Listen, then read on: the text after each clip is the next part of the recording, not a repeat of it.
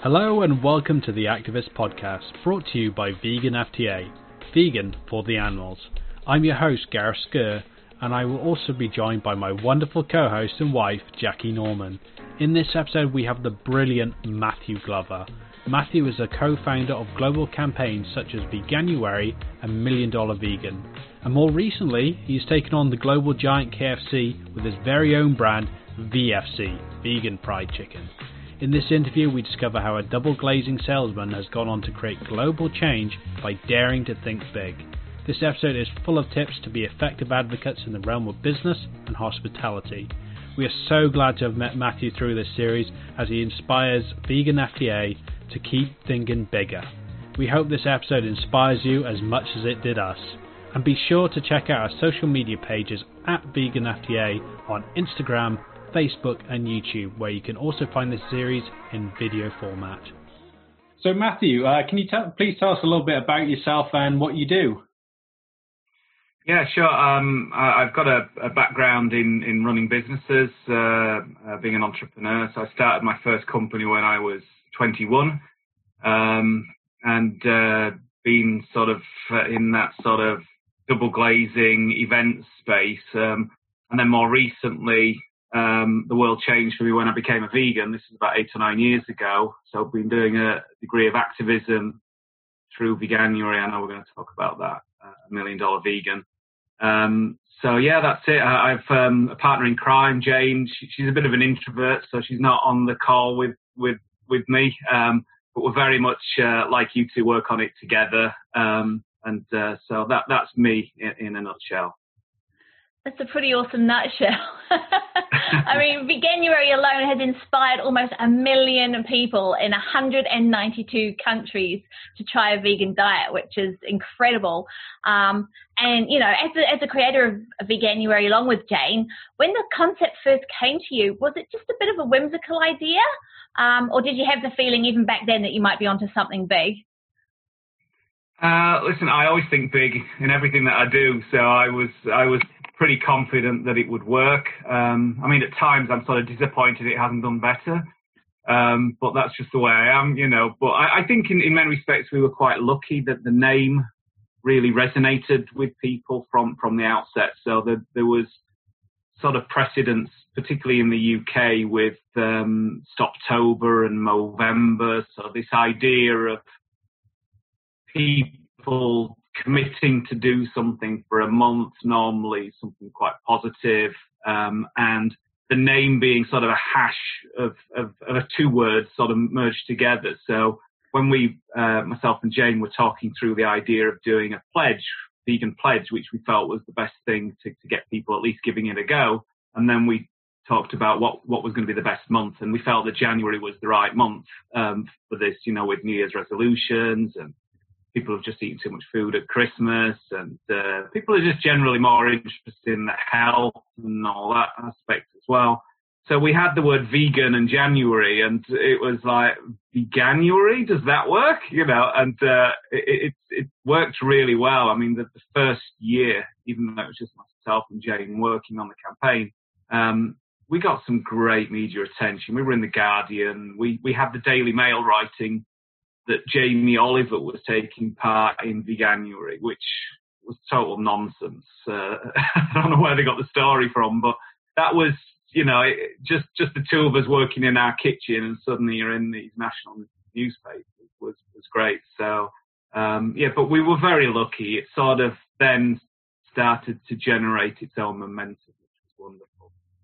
So at the time, um, I understand you were still selling double glazing, and Jane was um, was working as a teacher. What did the local community yeah. there in York uh, think of you guys all of a sudden hitting the news with this? Yeah, actually, I think we kept it, it pretty low uh, for the first uh, sort of few years. But I, uh, one story I can tell you is about two, three years, well, two years ago, we moved into um, a small hamlet on the outskirts of uh, of York. Um, so there's like 15 houses, and um, I said to Jane when we move here, let's let's not tell everybody we're vegan. It's it's a farming community around here. Let's just let's get to know everybody first before we like let let this news out, let the cabbage out the bag. Um, and and and then within a couple of weeks, there was a journalist from the York Press got in touch um, and uh, wanted to do a, a little interview. So Jane said, "Oh, you know, we've got this journalist," and I was like, "Don't do it. You know, we're we're just getting to know the neighbours. You know, let's you know." And she says, "Well, it'll only be a small one." Um, so she she sent back some questions, and then they the, the journalist wanted some photographs, and I was like, "Don't send any photographs." Um, anyway, she did do. Anyway, next day we were on the front page of the York Press. Um, big picture of me and Jane, York couple run the veganuary campaign, something like that. So then it was, you know, the neighbour found out, but actually everybody's fine with it. We, we get on great. Um, so there's there's talk of a barbecue later on in the summer once the lockdown finishes. So that'll be that'll be interesting. See how that goes. Oh, that sounds amazing. I can imagine though, page two, big sale on pitchforks and torches, you know. Yeah, welcome to the neighbourhood. oh. uh, there was uh, it, it, went it went onto the York Press online as well, and, and some of the comments were, were, were quite amusing from from people. Um, uh, we, we, live in a village called Copmanthorpe, and uh, there was one person put, you know, to think I, I nearly moved to Copmanthorpe as well. Glad I didn't. You know. You influence the whole village. oh, that's brilliant. But um, I mean, one of the the reasons that Veganuary appeals to so many is that from the outset, you know, you pre- you presented veganism in such a positive way. Um, is this a natural extension of you and Jane and how you live and view being vegan? You know, would you say that this whole sort of joyful aspect is a key to marketing and growing Veganuary? Oh no, we're quite miserable, really. most of the time. I could tell. uh, yeah, I, I, think we just we looked at it, and uh, you know, we we we live in a, a community where veganism is, is not the norm. So we we felt that um, we needed something that we needed the campaign to be non-judgmental and friendly, and uh, you know, not typical sort of hardcore animal rightsy. Um, so we, we, we, we just, it just intuitively came that way where we just, you know, I, I, guess it, I guess it is an extension of our personalities where we didn't want to fall out with anyone. We just wanted to, to say, look, give it a go for a month. You know, if, if, if, if you enjoy it, that's great. You know, we obviously, we secretly want you to stick with it at the end of January, but we're not going to be, you know, we're not going to be judgmental if you, um, accidentally get drunk and have a kebab in the middle of January, it's it's not the end of the world. You know, we we, we help you get back on and onto the uh, program and uh, see how it goes. And then through doing that, you tend to get more people that are open to giving it a go.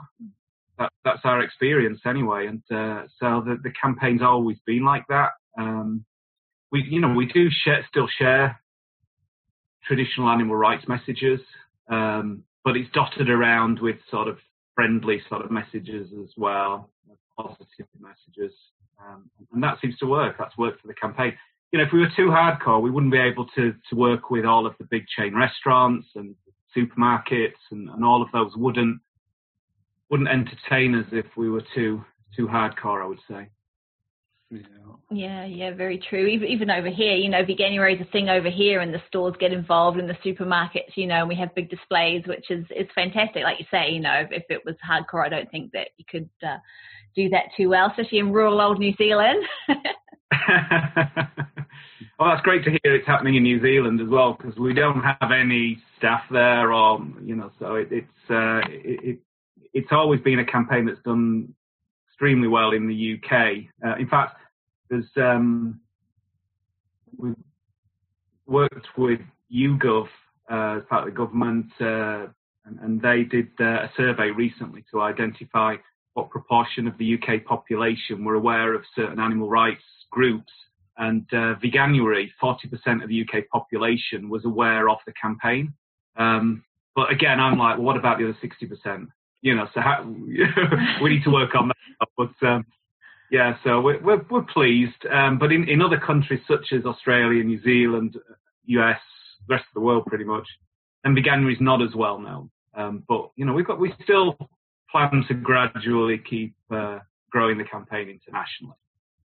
I definitely think it's getting there. Um, there's a lot of people I meet who don't really know what a vegan is, but they've heard of Veganuary, so that's a good sign. Oh, um, great. Once you got the um, the campaign up and running, you did um, you ended up writing a book of how to go vegan, and it's a brilliant little resource, you know, uh, helping to keep people on on track there. Have you found more people are sticking to the Veganuary um, now that they've got that extra little support on hand? Yeah, definitely. I mean, firstly, I want to uh, say that the, the, book was written by Kate Fowler, who is uh, an amazing activist in the UK, so hugely experienced. Um, and uh, we actually that that particular book, um, we had a call from the publishers in in in August saying, you know, we'd like to do a book with you, and and uh, we we'd been a different publisher that got in touch to to to, to do a similar sort of book, and, and they were saying they would do it the year after. So when I was speaking to Hodders, I said, well, look, if we, if you guys can turn this book around in by this January, um, then you know we've got a deal. And, and they said, well, if you can write the book in five weeks, we can turn it around. So Kate, uh, she she just put herself in a room and she just put pen to paper and she wrote an amazing book, um, and we managed to get it ready for the for the for the next uh, the January campaign. And yeah, I mean, I, am not sure what the figures are, but there's certainly sold um, thousands of copies um, so far. And uh, yeah, the, the, the feedback that we've got is um, that that when you've read the book and you've thought it through, and we're very, it's called How to Go Vegan, um, but the first third of the book is why go vegan as well. So we start off with all of the reasons why, and then we give the practical tips. So it certainly uh, is is a, a, very useful resource for anybody that's taking part in, in Veganuary. Definitely, definitely. I think it's you know it's an awesome resource anyway. And I've got, I mean, we we've written uh, we wrote a cookbook um, earlier in the year, and or last year, should I say, and, and, it took us a hell of a lot longer than five weeks. So that's amazing. That's a huge turnaround, and it's such a great resource to have as well. Just just the name, how to go vegan. I mean, I've been getting people asking me lately, can you write how to go vegan? It's like, oh my god, where do you start? You know, so it's so great to say, yeah. well go here. There's a whole book on it, you know, because it's a lot more than yeah. just like, well, you do this, you know. it's brilliant resource.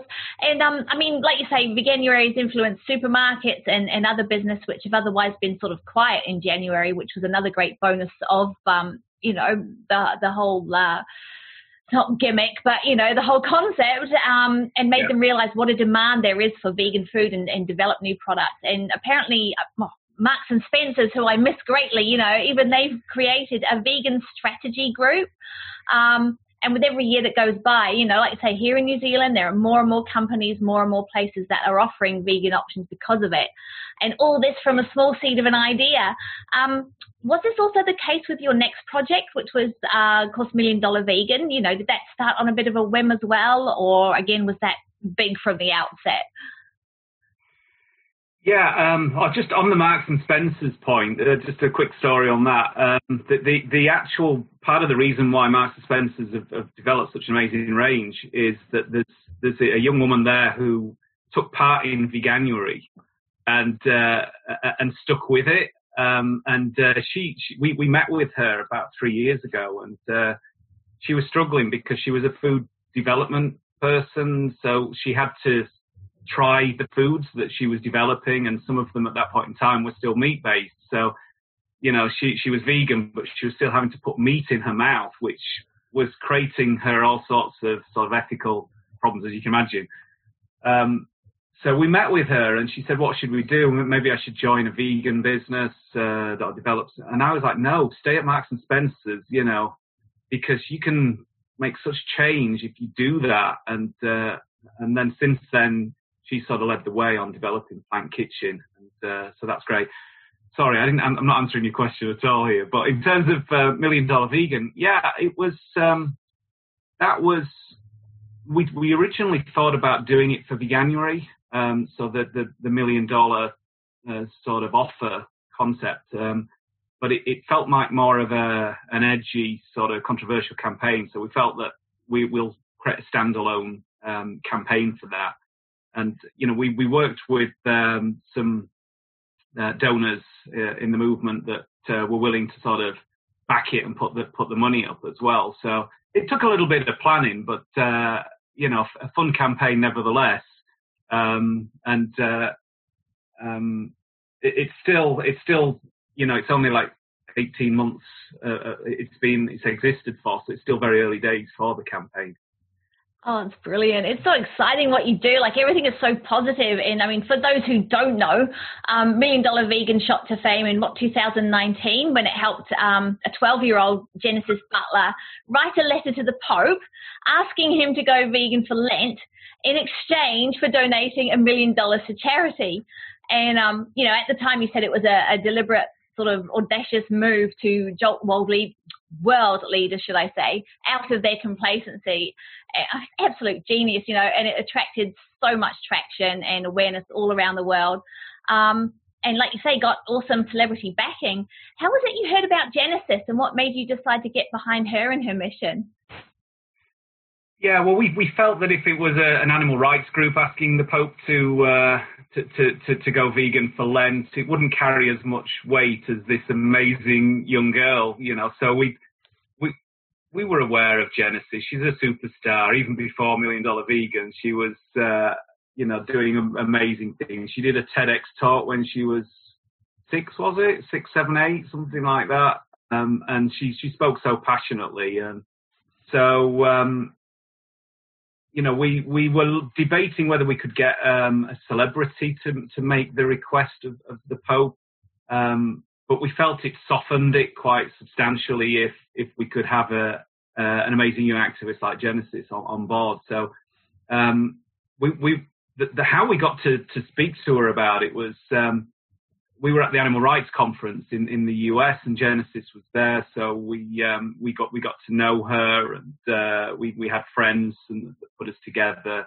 Um, and uh, there was a question asked of her, um, you know, Genesis, you know, if you were to, to, ask any of the world leaders to go vegan, would you be happy to do that? And she was like, yeah, of course, amazing, you know, I'd love to do that. So um, we felt comfortable that she she would because it was a big thing as well to for that media limelight for such a young person. But um, we spoke to her mum and did all of the due diligence, and we knew that she was going to be totally comfortable with with being part of it and fronting the campaign. She did an amazing job. And um, we actually, the Pope, I don't know if you remember, but she, her and her mum visited the Vatican and um, um, got within two meters touching distance of uh, His Holiness.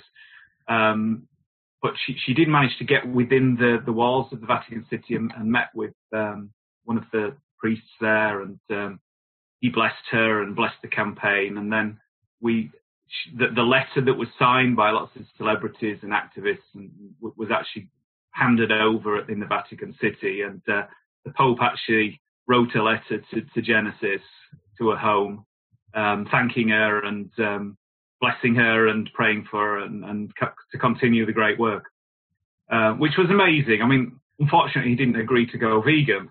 Um, but we always knew that that was going to be an audacious ask, and, and, and the success of the campaign we always felt didn't rely on whether the Pope agreed to it or not. It was more a case of putting it out there for um, a more, let's say, uh, conservative Christian audience to think about the the issues that we were raising. Um, and uh, you know, in that respect, I think it, I think it worked.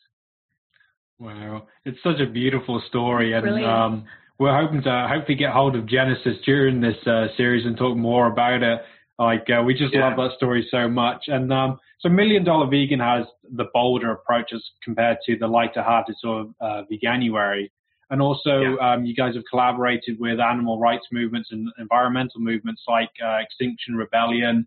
Um, was it important for you to start bringing those guys in with um, the case of Million Dollar Vegan? Yeah, I, I, we, we, were intrigued by um, Extinction Rebellion, and, and uh, obviously there was the Animal Rebellion uh, part of of that. Um, so we supported it alongside, you know, many other groups uh, at the time. So um, even though um, I, I, guess we're more on on the the um, pragmatic side of, of the, the, movement, you know, working with you know, all these big uh, organizations. Uh, there's a place for all sorts of different types of activism, and uh, so you know, I was personally intrigued by um, that direct action, um, you know, tactics. So you know, I was there as well during Extinction Rebellion, um, you know, wanting to be a part of that. Um, so there's um, there's a great book by Norm Phelps, and he talks about a healthy movement having both what are the terms he uses? Both the politicians and the um, the word, but the the more like the antagonist uh, type of activist. So you know, like if you look at the civil rights movement, you had Martin Luther King, you had Malcolm X, different strategies, but both working towards the same goal. And I, I think I think that's very true in, in this movement as well. Um, you know, it, it, may very well be that uh, the direct sort of action tactics um, make people aware of, of um, uh, you know, build awareness and make people aware of the issues. Um, but as, as, individuals or as certainly as organisations like uh, big companies, they're more likely to partner with uh, company uh, groups like Veganuary than maybe they are with you know DXE or Anonymous or those types of organisations. So, but I, th- I think we, we're all in it together. We're all part of a team, and, and that's how we should see things. And uh, um, and that's a healthy movement for me. Yeah, we mm. truly believe in that too. Hence why we're doing this series um, to hopefully get all of our activists starting to understand all the different little branches and all the different niches that they can go into because yeah, yeah we're all Get the wheels turning. What can we do? yeah, we're all, we're all part of the movement. We're all different cogs in the machine, and um, yeah, it's brilliant when we can work together. So you also put out the million dollar offer to President Trump, or at least President at the time yeah. of recording. Um, and so that was to hopefully get him on the vegan diet too, and that was spearheaded by nine-year-old um, vegan Evan, another yes. brilliant uh, youngster on board. Um, yeah. It's so great to have these um, projects, you know, and being able to pass over the reins and have these different spearheads. But out of interest, is there someone who's still on your list to get at the moment? You know, is there someone um, you would like to challenge in the future? Yes. Um, yeah, we're, we're, we're working on a, a, a, I can't say too much, obviously, um, but we're working on a, um, a potential candidate at the moment. Uh, we, will we'll, we'll have a, a, different strategy for this one.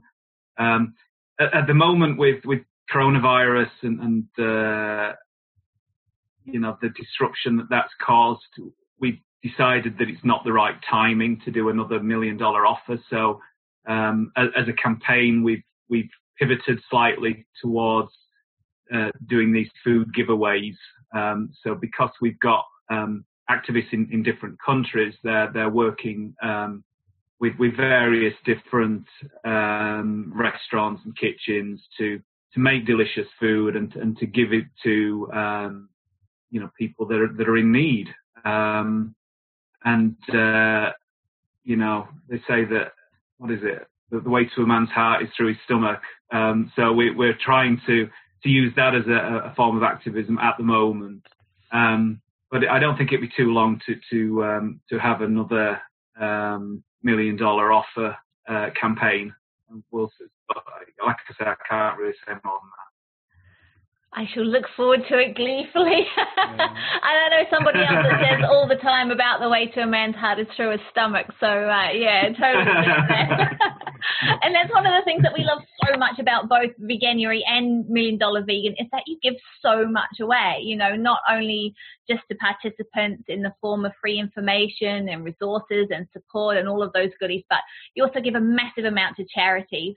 And um, you know, not only are you working to support the vegan movement, but you're also now working towards systematic change with yet another brilliant venture. I'm wondering if you sleep at all, but um, can you tell us about your new baby, Veg Capital? Um, I love how you describe this in particular as a double whammy of activism. Yeah, it's an extension of the the the the, um, the activism that we've been doing. so, um, I, I guess in simple terms, we've been working on the demand side for a while. We're trying to increase the demand for vegan products by convincing people to um, either reduce their consumption of animal products or, you know, hopefully give them up completely through through the campaigns that we've been doing. Um, some of the experience that certainly we had with Veganuary is that um, that there is um, you know, people are, are very open to the idea of of going vegan, but they find it very difficult. Um, they, they, find that the you know the, the availability of vegan products isn't there, the, the price of vegan products isn't there, or the taste is not quite there yet. So, um, like through Veganuary, we always do um, a survey in February every year of, of all the people that took part, and, and we we want to see how they got on. We want to find out how many, what proportion of them are going to stick with it. Um, you know, if they're not going to stick with it, have they made changes to their diet that are still positive? Um, and, and, through all of that, we've, we've identified that there's five main uh, barriers, if you like, to, sticking with it. Um, the first one is, is eating out. You know, people really struggle with that um, to, to, find vegan options, to have enough of a range of, of options when they're eating out. Um, and, and, yeah, in, in, places like London or New York, it's easier, but you know, in other parts of the world, I don't know what it's like in New Zealand, but I'm probably particularly in rural areas, yeah, it's not so easy. Yeah. Um, so you've got to be highly committed to to to, to, to stick with it. Um, so there's eating out, there's friends and family, it's all of that social pressure, um, you know, that um, particularly you know youngsters with parents parents don't approve so we get hear a lot of that those sort of stories. Um, the cooking element you know ha- having to learn how to, to, to cook vegan food from scratch when you've been used to cooking in a certain way can be a challenge for people. Um, shopping that's the fourth part of it. So you know learning you know, finding the products in, in supermarkets, knowing what, what products are vegan and, and which ones aren't, uh, having to learn how to read labels and, you know, it, it, comes naturally to us now scanning through the, the ingredients and looking for the allergens and stuff, you know, or we probably just know what's vegan anyway, so it's easy. But for, for new people, it, it's more difficult. And the fifth um, barrier is cheese. You know, it's got its own sort of people find giving up ch- cheese way more difficult than giving up meat from from our the research that we've done. So, um, so we've we've learned all of this and and, and felt that, um, particularly with my, myself having a background on on the commercial side, running businesses, um, that that maybe it might make sense to start working on the supply side a little bit more um, and helping to um, provide support and, and funding uh, to stimulate, um, you know, the business side of it, um, to support all the, the exciting new innovations that are coming out.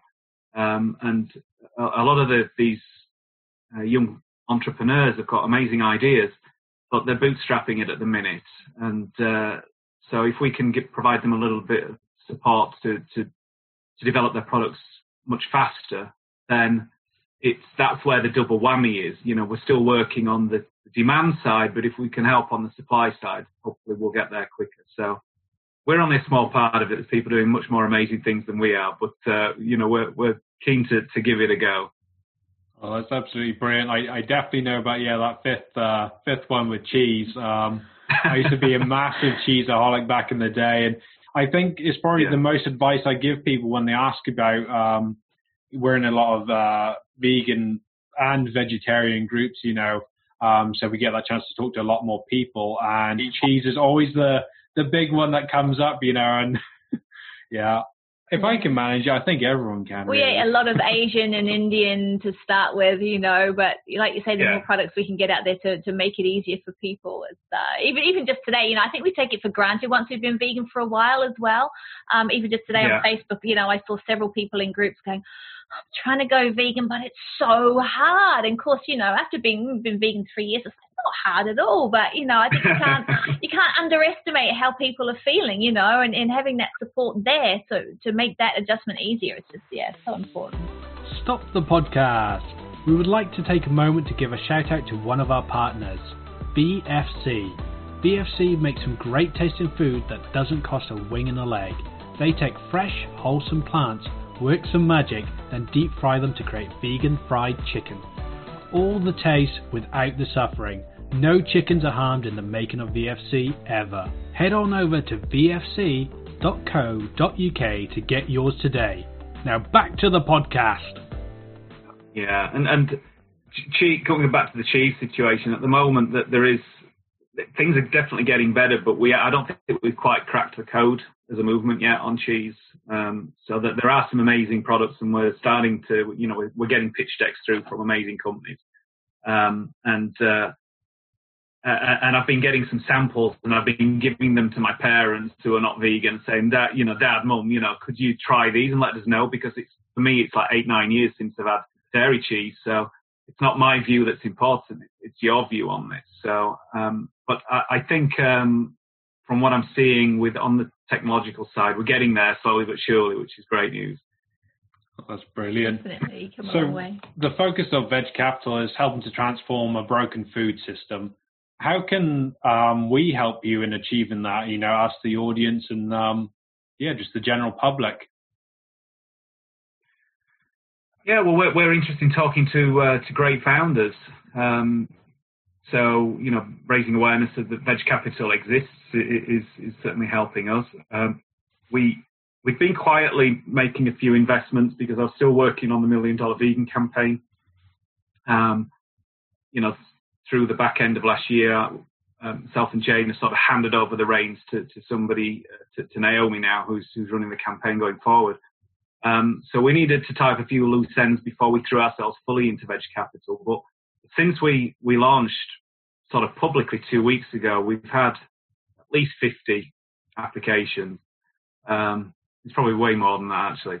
Um, and uh, it's you know it's been amazing to see to see what's what's out there. So there's there's no shortage of founders out there that that need financial support. The challenge for us is we have a limited fund, uh, you know, size, and you know we can't unfortunately support everybody, and that I'm finding difficult actually because there's some great entrepreneurs with great ideas, but they just don't quite fit our criteria. And uh, you know, I'm finding very difficult to, to, say no to these founders because I love what they're doing, um, and they love what they're doing, and and they think that they that we should support them, and I agree with them to some extent. But you know, unfortunately, we we you know we can't we, we don't have the capacity to to to, to offer the, the funding to, to every company, unfortunately. I look forward to the uh, the vegans version of uh, Dragon's Den or Shark Tank oh, as they have yes. it in the, in the US. You know, that would be awesome. Vegan okay. Vault or something. Wouldn't that be great? there already there already is. There's one uh, Vevolution. I don't know if you've come across yes. uh, Damien and Julie.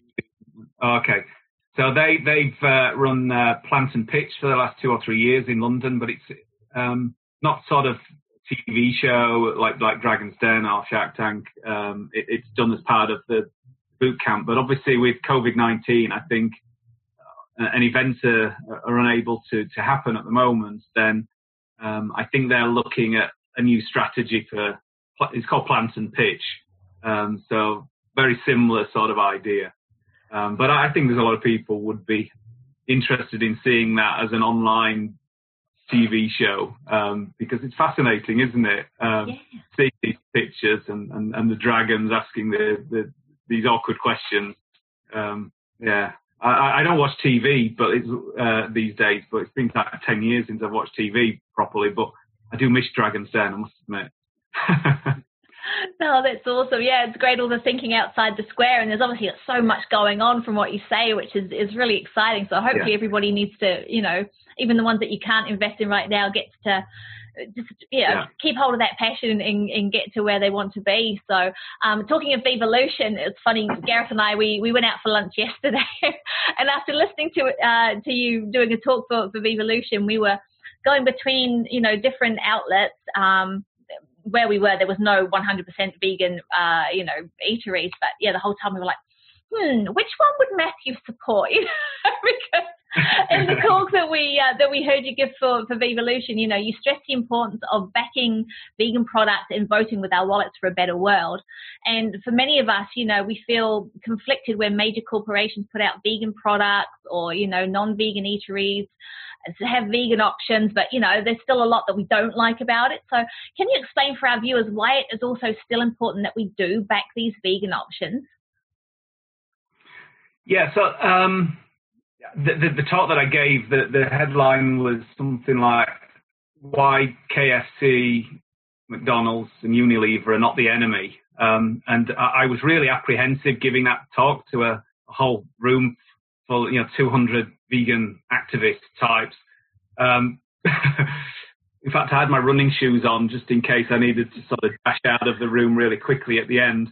Um, but it, you know, it went down very well. Um, so basically, you know, my, my view is, it's nuanced because you know I understand that uh, a lot of activists don't like uh, a lot of how capitalism, you know, functions right now, and I totally get that. Um, and, and and clearly, McDonald's and KFC are involved in, you know, horrendous animal exploitation.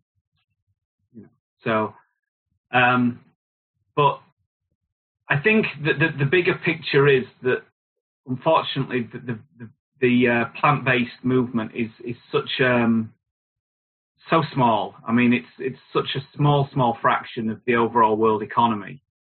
Um, I, I, shared various different facts, uh, but you know, just looking, for example, at, at vegan restaurants um, as, as, one example. So I think I, we worked it out that the number of ve- vegan restaurants in the world are something like 0.001% of all restaurants. So even if the number of vegan restaurants over the next 10 years increased by tenfold, which a lot of people would see that as a real positive move, you know, 10 times more vegan restaurants than there were 10 years ago, we'd still be at 0.001% or whatever, it is, 0.2%, um, you know, in 10 years' time.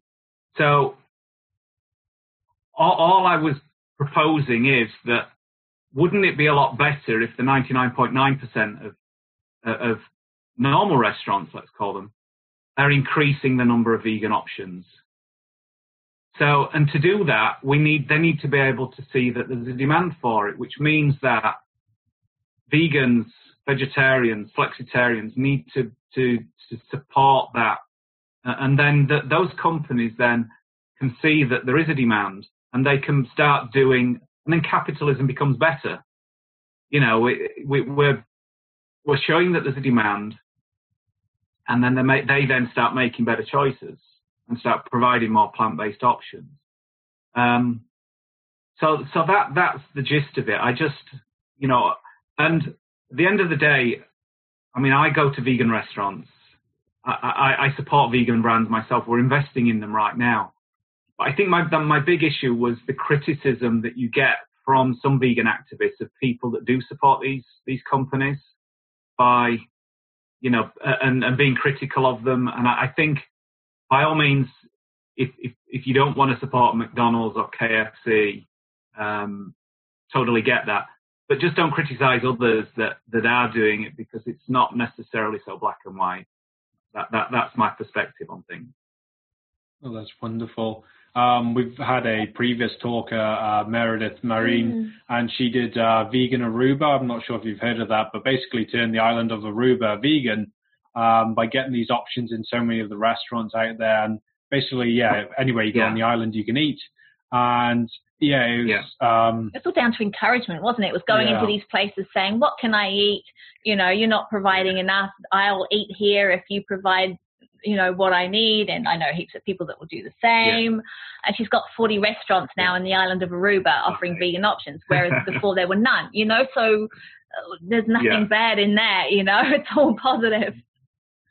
So um, yeah, there's some great people doing similar sort of work. I, just one other ex- example that I, I, gave in the talk was looking at a, a big organisation like Danone, who are you know a, a big conglomerate, mostly uh, dairy-based products, and um, they acquired uh, a plant-based milk company, White Wave, in about three or four years ago.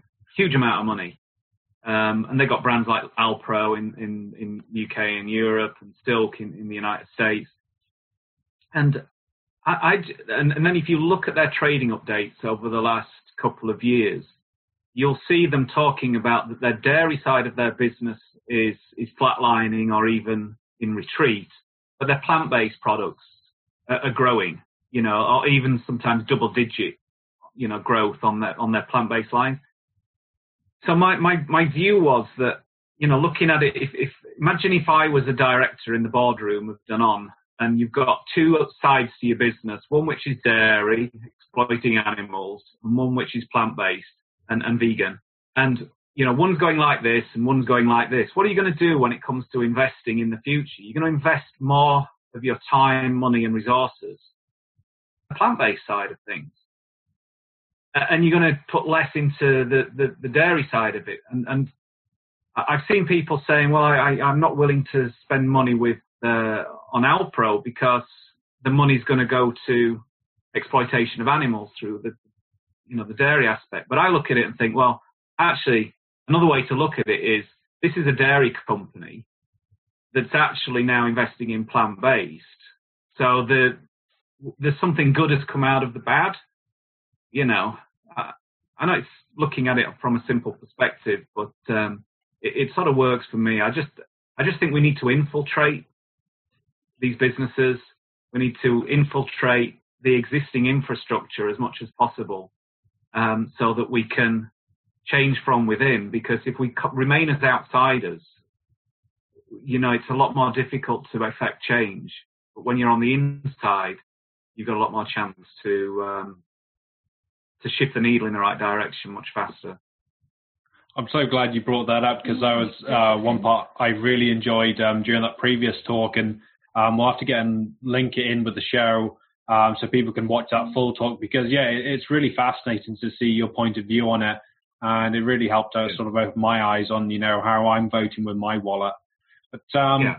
so we've talked uh, already a little bit about you know sort of the investment side of it, and currently. Um, well, at the time of researching this, you were investing about eight different uh, game-changing sort of companies with Veg Capital.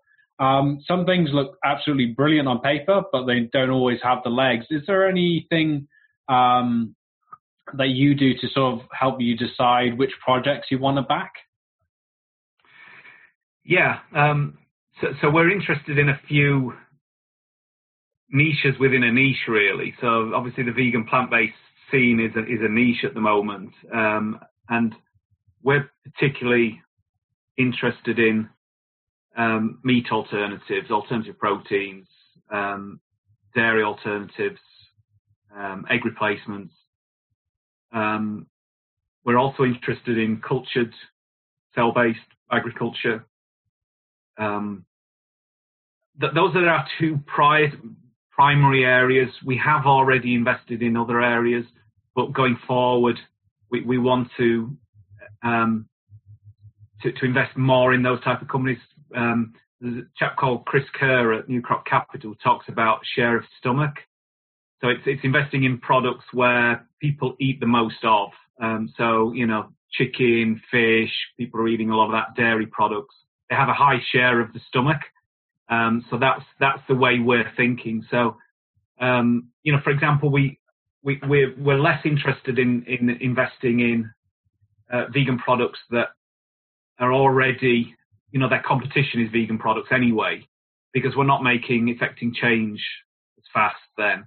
So, for example, um, I don't know, a, a, a, fruit and nut snack bar, which you know is vegan. That's great, um, but you know the competition is probably already mostly vegan anyway, um, and the you know when people are eating that, it's not a direct replacement for something that is, is, is heavy in terms of animal products.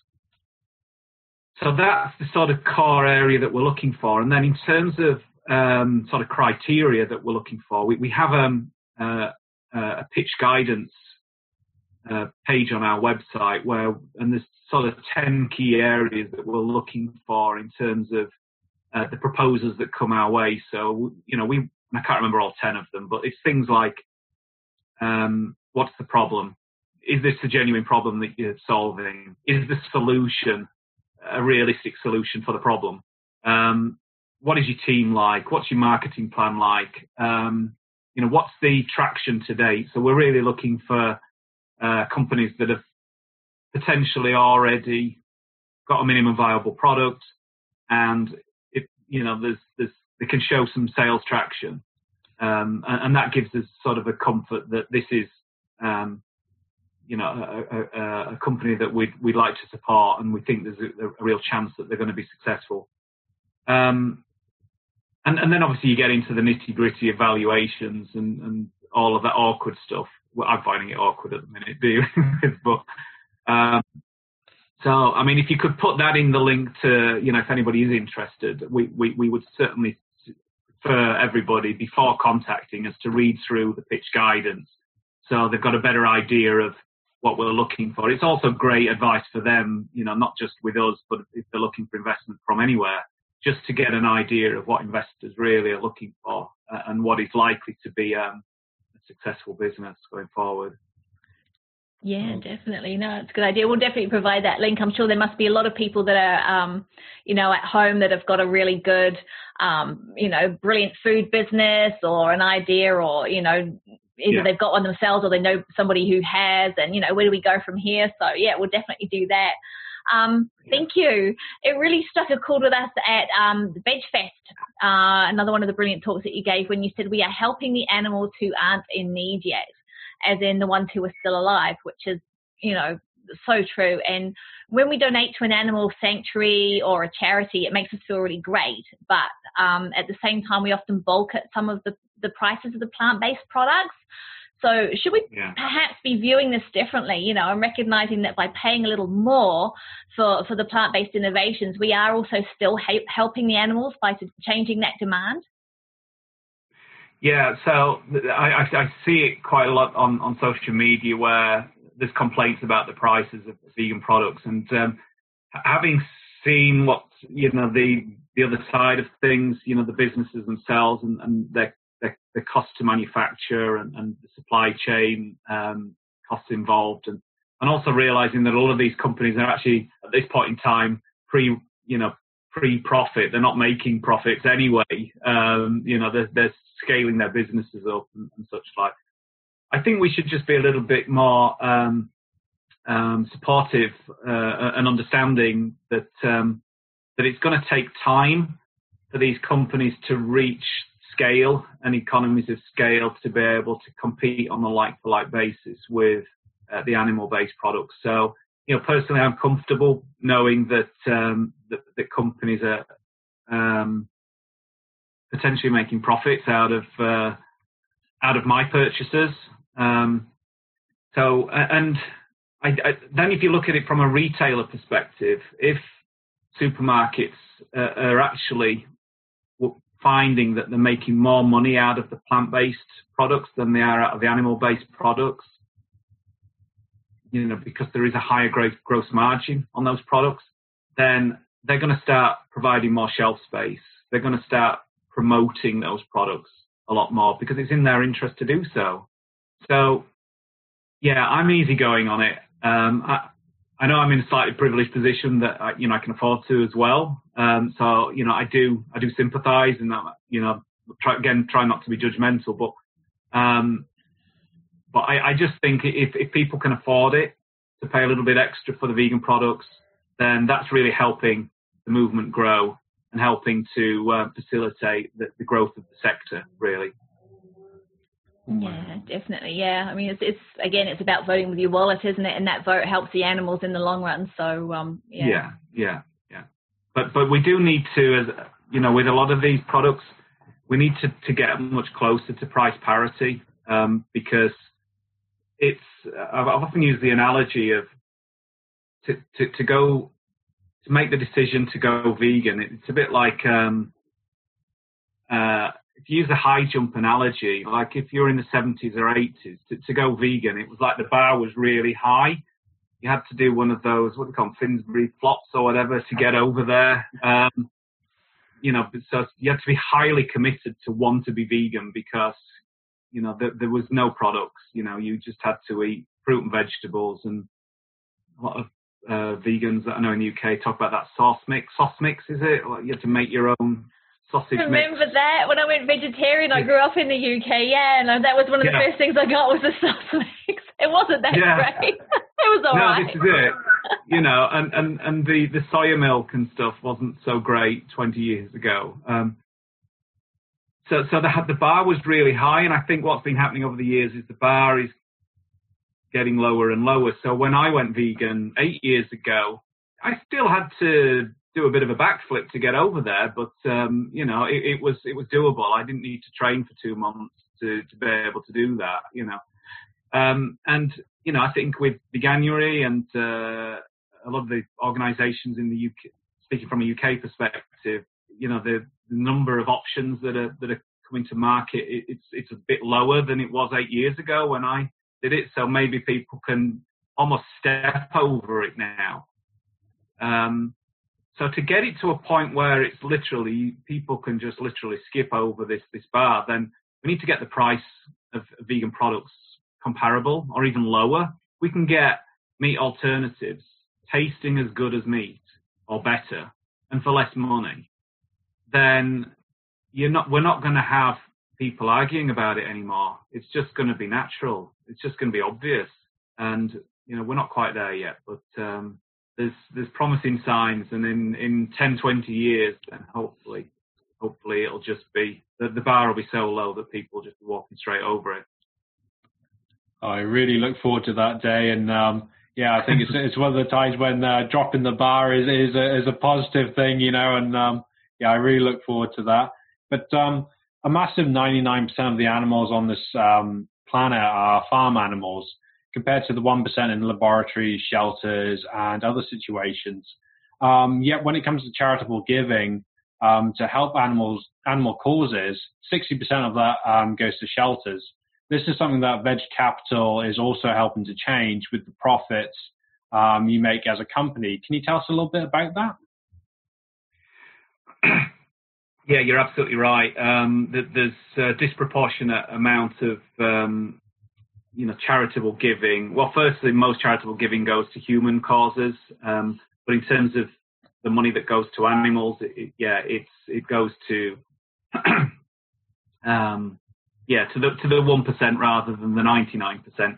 And then even when you look at the the ninety nine, um, you know the the money that's going to vegan causes, there's a higher proportion of that that's going to sanctuaries than is going to um, uh, uh, campaigns that are campaigning to sort of solve the problem in the first place, if you like, and actually trying to get people to stop eating eating animal products. So um, I, I believe it's one of the, if not the biggest challenge that our movement has got, certainly from a campaigning perspective, is that there, just isn't enough funding, there isn't enough money, so that the organisations are all um, bootstrapped. Really, I mean, Veganuary is as an example.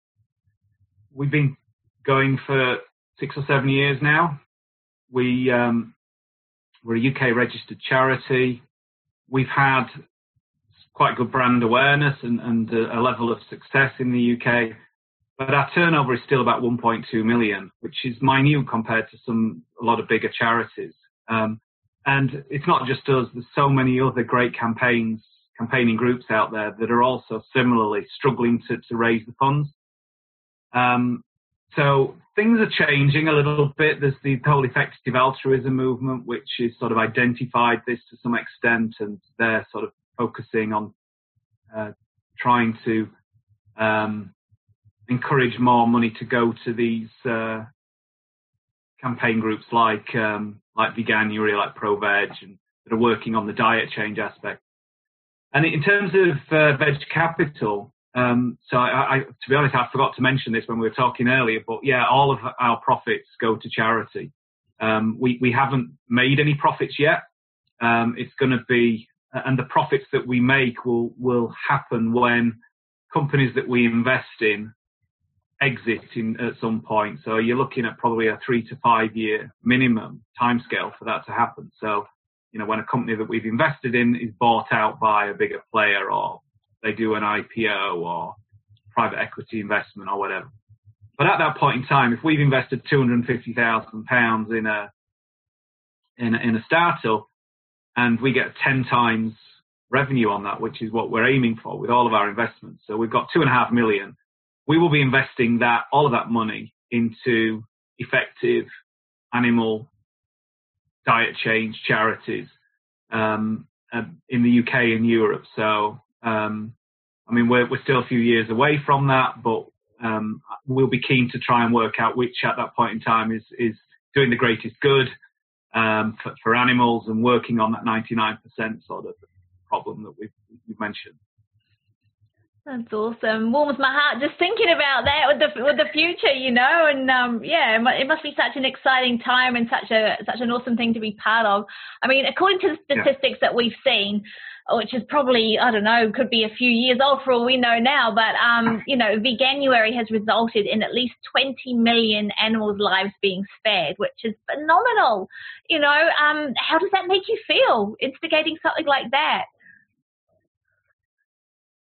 Yeah. Um, I mean, to be honest, it's difficult really to calculate these things. So it's it's a bit of a um, well, let's put an estimate to it. But um, oh, listen, I'm me and Jane feel like it's the best idea we've ever had was Veganuary, and uh, you know, we we we know we we we've seen so many so much anecdotal evidence of how we've um, changed people's lives you know, forever for the better. We, have seen the impact that we've had on, on some of the, the corporate world. So, um, yeah, we're very pleased and proud of, of what we've achieved, but we can't rest on our laurels neither. There's so much more to do. And, uh, you know, when, when I, I went vegan and seven, eight, eight, nine years ago, I, I lose track. Um, but, um, yeah, we were like 0.25% of the population at that point in time. I mean, when I went vegan, I'd never met another vegan before. I just, I just decided to do it with absolutely no support from anybody. Um, now it's maybe one to two percent in the UK, and I think there's been progress around the world, but it's still way too slow for the animals. So we've we've all got to just keep doing our best, trying to do it as effectively as we can, um, and we'll get there in the end. Um, I'm sure he will. Thank you for listening to this interview. We hope you found it informative and entertaining. To learn more about Matthew's most recent project, check out vfc.co.uk. Once again, be sure to follow us on our social media platforms for future episodes. This has been Vegan FTA, vegan for the animals.